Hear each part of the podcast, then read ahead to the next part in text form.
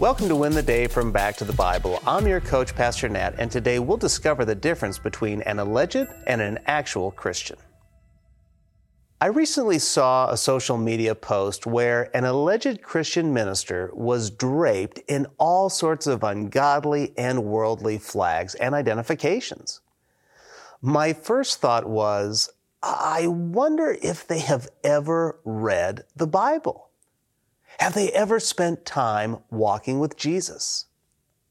Are they an alleged Christian or an actual Christian? You see, Jesus was very clear about the difference between those who claim to be his followers and those who actually love and follow him. Here's what Jesus said about this in John chapter 15, beginning in verse 9. As the Father has loved me, so have I loved you. Abide in my love. If you keep my commandments, you will abide in my love just as I have kept my Father's commandments and abide in his love. These things I have spoken to you, that my joy may be in you, and that your joy may be full. This is my commandment, that you love one another as I have loved you. Greater love has no one than this, that someone lay down his life for his friends.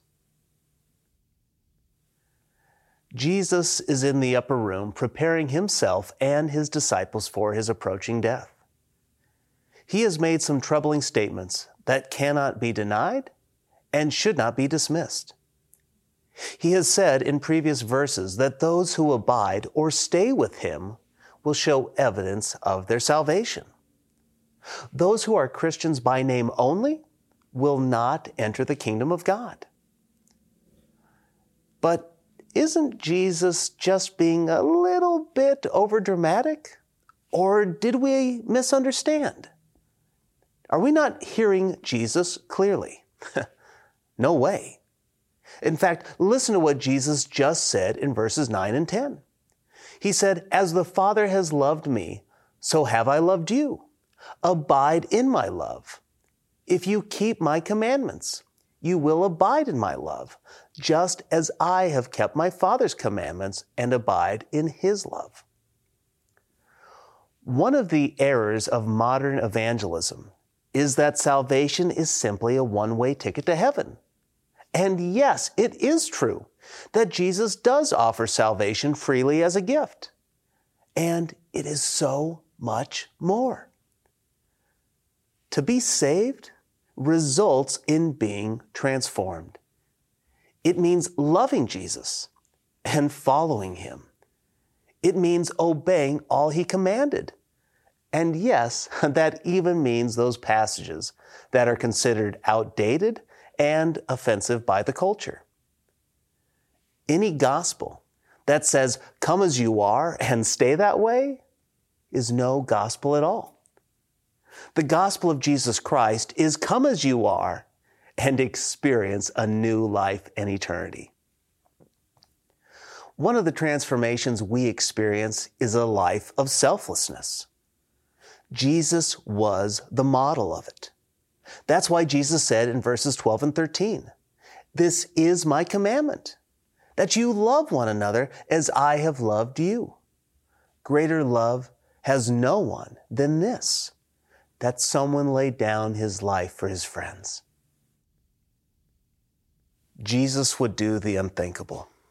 He would give his life for his enemies.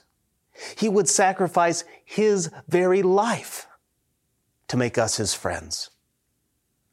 Paul wrote in 2 Corinthians chapter 5 verse 21, "For our sake he made him to be sin, who knew no sin, so that in him we might become the righteousness of God. There truly is no greater love than this. Jesus paid our debt in full, so we can and should love our enemies. We should love each other and serve the body of Christ without reservation. So today, reflect on the incredible grace of God. Think about the wonderful gift of salvation It is powerful enough to save your soul and transform your life. As you abide in Christ and love Him, show it to the world around you. When you do this, friend, you will win the day. Hey, I hope you enjoyed the message today. If you'd like to go even deeper, join us in Go Tandem. Go Tandem is our spiritual fitness app to help you move closer to Jesus each and every day. So download Go Tandem on your mobile device. Oh, and by the way, this service we offer is at no cost to the user or even to the churches who benefit, but it does come at a real cost. Would you consider partnering with us at backtothebible.org? That's backtothebible.org.